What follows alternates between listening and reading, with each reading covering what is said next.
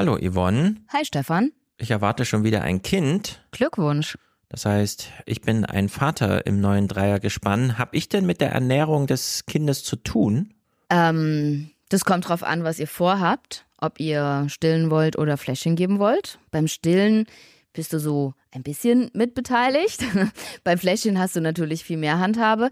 Allerdings kannst du sicherlich für deine Partnerin schon einiges tun in der Ernährung. Also du kannst jetzt in der Schwangerschaft schon mal gesund und gut und ausgewogen und eher zuckerarm kochen. Und das Gleiche kannst du ja dann auch, äh, wenn das Kind da ist, tun. Dann versorgst du zumindest passiv über die Mama das Kind schon mal richtig gut. Also übernehme ich doch schon mal eine wichtige Rolle. Ja, sowieso als Partner, doch klar. Selbst wenn das Kind dann geboren ist und das Stillen gut klappt, wenn Ja. ich die Mutter bekoche, Dann hast du auf jeden Fall einen großen Anteil daran, dass das Kind gute, nahrhafte Milch bekommt und es der Mama auch gut geht, weil sie dann nicht auch noch kochen muss. So, das sind die schönen Wetterszenarien, aber vielleicht klappt das ja mit dem Stillen gar nicht und dann kommt die kontroverse Stillen oder Flasche oder Flasche, welche Flasche. Das wollen wir mit dir besprechen. Du bist Logopädin, Heilpraktikerin, Ernährungsberaterin, Genau. aber keine Hebamme. Mhm. Warum bietest du ein Kleinkind, kleine Esser-Seminar an, wo ich genau diese Fragen, die ich jetzt in meinem Kopf schon habe, da loswerden kann?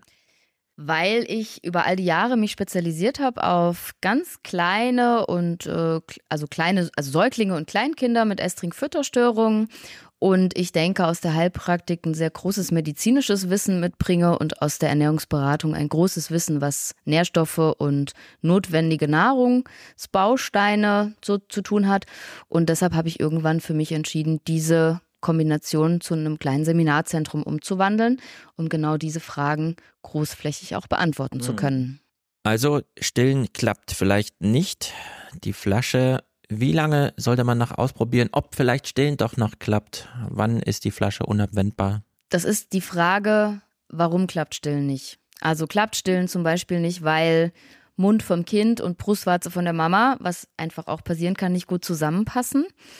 Dann könnte man noch mal über ein Stillhütchen nachdenken Was als denn das? Unterstützung. Das ist ein, ja, es sieht wirklich aus wie ein kleines Hütchen, so eine kleine Spitze, die wird auf die Brustwarze draufgesetzt und das Kind kann so dann da dran besser trinken als an der natürlichen Brustwarze. Ich finde das eine sehr gute Unterstützung, wenn man stillen möchte und wirklich nur die Kombination Brustwarze-Mund nicht gut matcht, Mhm. weil man kann es immer einstecken, man hat es dabei, man setzt es nur drauf und das Kind kann trotzdem voll an der Brust gestillt werden. Das ist eine sehr schöne Alternative. Und die Brustwarzen sind dann zu klein, weil die werden ja dadurch dann auch größer für das Kind. Die können zu klein sein, die können aber auch zu flach sein. Es kann auch sein, dass das Kind, warum auch immer, noch nicht genug Kraft im Mundbereich hat und deshalb einfach an der natürlichen Brustwarze noch nicht ausreichend gut ansaugen und diesen Unterdruck aufbauen kann. Und dann hilft das Stillhütchen oftmals auch. Ist wahrscheinlich auch angenehmer für die Mutter, oder? Oh, ich glaube, das ist ganz verschieden. Also viele Frauen, die ein Stillhütchen benutzen müssen, sind da gar nicht so glücklich drüber, weil sie es schöner fänden, wenn es an der Brust ist. Andere Frauen mit ganz doll gequetschten, zerkauten, wunden Brustwarzen wären vielleicht froh, wenn sie eins benutzen könnten. Ich glaube, das ist ganz verschieden, je nach Frau und Kind und Stillsituation. Vor allem, dass du Logopädin bist, ist ja hier interessant, äh, denn wir sind ja beim Thema Ernährung Mhm. und trotzdem passiert da schon so viel mehr. Ja, weil es ist einfach so, wir brauchen ja zum Stillen oder zum Trinken ganz viel Muskulatur. Also wir brauchen einen großen Muskel rund um den Mund, den Musculus orbicularis oris, dass wir einen Abschluss haben. Wir brauchen Saugmuskulatur in den Wangen. Es muss geatmet werden, geschluckt werden, der Kehlkopf hebt sich und da ist relativ viel ähm, Interaktion in der Muskulatur, die notwendig ist. Also alleine für einen Schluck brauchen wir ja schon 50 Muskelgruppen, die ineinander greifen, um einfach nur einmal zu schlucken. Und all diese Muskulatur im Mundbereich, die kann negativ beeinflusst sein oder nicht gut ausgebildet. Zum Beispiel dadurch, dass das Kindlein noch ein bisschen schwach ist, dass eine Gelbsucht vorlag, dass das Kind vielleicht lange in Beckenendlage gelegen hat. Da hat man oft das Problem, dass dann die Muskulatur noch nicht ganz so gut ausgebildet ist. Und da kann dann als ich als Logopädin ganz gut mit meinen und Techniken, die ich habe, unterstützen und auch die Familie einfach begleiten, dass die Muskulatur aufgebaut wird und dann stillen, ansaugen einfach deutlich besser geht. Wenn das Stillen gut klappt, klappt ja nicht nur die Ernährung des Kindes gut, sondern dann hat man auch einen guten Start in, naja, das Kennenlernen des Kindes, erste Beziehungsgestaltungen, Bonding, wie man neudeutsch sagt. Man kann schon mal so ein paar Verhaltensmuster etablieren, die sich für relativ viele Entwicklungen später gut auszahlen. Das ist richtig, genau. Obwohl ich sagen würde, das entwickelt sich sicherlich auch, wenn das Still nicht so gut läuft, weil man ja trotzdem viel gemeinsam macht und viel aneinander ist. Nur da ist dann einfach die Frage, ob es halt dadurch, dass es nicht gut funktioniert, dann doch das eine oder andere Interaktionsthema gibt, an dem man aber gemeinsam mit Stillberatung, Hebamme, Logopäden dann ja auch gut arbeiten kann. Und wenn es nicht gut läuft beim Stillen, greift man zur Flasche. Also man kann, wenn man jetzt unbedingt stillen möchte, natürlich erstmal ein Stillhütchen probieren. Man kann ein Fingerfeeding probieren. Das heißt, man hat so ein, man pumpt Muttermilch ab und hat so ein kleines Schläuchlein oben auf einer Spritze. Dann wird äh, quasi entweder der Finger mit dem kleinen Schläuchlein oder man kann das auch an der Brustwarze machen mit dem Schläuchlein angeboten, damit die Kinder dadurch zugefüttert werden und trotzdem trinken. Und wenn das alles nicht fruchtet und Übungen nach, da gibt es Kost, Castio Morales, Padovan, wenn das alles nicht funktioniert, dann würde man sagen, okay, wir probieren das mit einem Fläschchen. Damit komme aber ich dann als Vater wieder ja. in eine gute Rolle, denn die Flasche kann ich ja auch geben. Genau. Wenn man sich für Muttermilch entschieden hat, dann pumpt die Mama natürlich ab und dann kommt die Muttermilch äh, ins Fläschchen rein und ansonsten macht man das mit einer Prämilch. Und das ist natürlich der Luxus dann, weil dann darf auch Papa oder auch der andere, die andere Partnerin ja. nachts aufstehen. Ja, das ist natürlich sehr gut dann hat die Mama vielleicht auch mal die Chance zu schlafen. Ja. Genau. Aber sowohl bei der Flasche als auch beim Stillen kommt es ja trotzdem darauf an, dass dieses Andocken gut funktioniert, mhm. dass diese 50 Muskeln dann doch schon mal irgendwie gut miteinander zusammenspielen. Wenn jetzt Stillen, also Ernährung, sagen wir mal im Groben mit der Muttermilch am Anfang, nicht funktioniert, wie geduldig soll ich dann sein? Wann sollte ich mir überlegen, dann vielleicht doch auch in so ein Seminarzentrum wie deins zu kommen? Also ich würde sagen, die Grenze ist ja eh sowieso am Anfang immer diese in den ersten zehn Tagen dieser Verlust von ungefähr zehn Prozent Körpergewicht.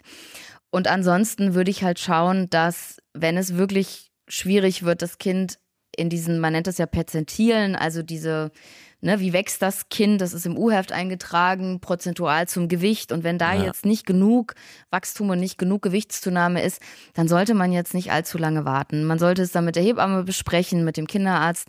Man kann auch ähm, eine Stillberatung aufsuchen oder eben auch zu mir kommen oder zu anderen Logopäden und das dann mal ansprechen, weil wir über verschiedene Konzepte da gut die Muskulatur passiv stärken können, Eltern dann auch diese Übungen bekommen um gut zu unterstützen. Ich würde da jetzt keine Monate warten, in mhm. der Tat, damit dann auch nicht diese Interaktionsstörung entsteht, ne? dass Mama und Papa total gefrustet sind, auch Angst haben, weil das Kind nicht gut gedeiht. Und dann wird dieses Stresslevel immer höher und das möchte man natürlich vermeiden. Deshalb so früh wie möglich und wenn man merkt, es geht nicht, also ich denke spätestens mal so irgendwas zwischen drei und sechs Wochen, aller spätestens sollte man dann sich Unterstützung holen. Ja, also ist ja eh eine sensible Zeit. Man In jeglicher Hinsicht. Viel. Mhm. Es gibt verschiedene Fläschchen, verschiedene Nuckel. Ja. Man darf da ausprobieren, was man nehmen möchte. Also die Frage ist, möchtest du von mir Empfehlungen hören von Marken?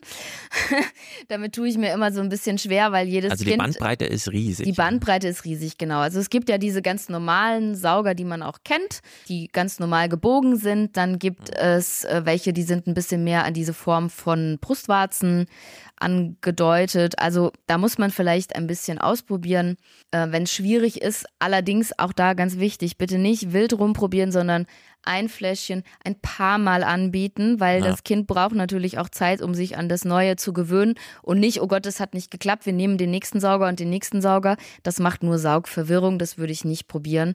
Eine wichtige Regel vielleicht, egal was mit dem Kind ist, das Saugloch so klein wie möglich halten. Nicht groß schneiden, außer wir haben jetzt wirklich ein ganz, ganz, ganz schwaches Kind, das vielleicht auch eine Grunderkrankung hat und nicht gut trinken kann, dann kann man das probieren.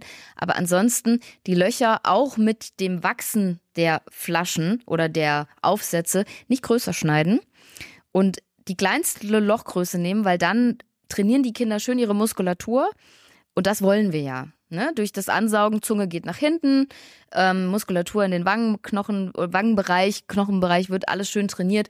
Und das ist eine große Hilfe, auch für später, für alles, was dann mit Brei, Beikost, Babyled Weaning, Essen etc. zu tun hat. Babyled was?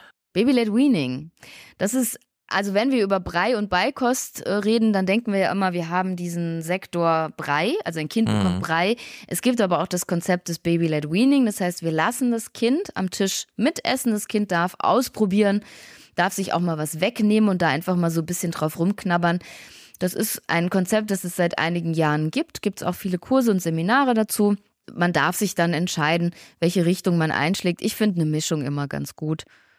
Also bei der Ernährung, auch bei der allerersten, nicht die ganze Bandbreite der Themen, die das Familien, also hineinwachsen in Familien, wenn es das erste Kind ist, übersehen. In deinen kleinen Esserkurs, kleine Esser, äh, das richtet sich dann auch an die Väter. Es ist äh, sozusagen für Vater und Mutter gedacht. Das ist für alle gedacht. Das ist auch für Mama und Mama oder für Papa und Papa. Also es ist für alle gedacht, die Eltern sind oder Angehörige von Kindern, die Schwierigkeiten haben, Pflegeeltern, was auch immer. Also es ist jeder sehr herzlich willkommen in meinen Kursen und Seminaren, weil es geht ja im Endeffekt um das Kind und wer für das Kind zuständig ist, der darf ja auch Wissen erlangen. Wir werden einige Themen anschneiden, zum Beispiel auch die Sprachentwicklung, wie sie schon mit der Ernährung beginnt. Mhm. Brei und Beikost, du hast es eben schon angesprochen. Picky Eater, ganz besondere Phänomene. Und beim nächsten Mal nach Stillen oder Flasche werden wir uns um die nächste Kontroverse kümmern. Schnuller oder Daumen. Das wird spannend.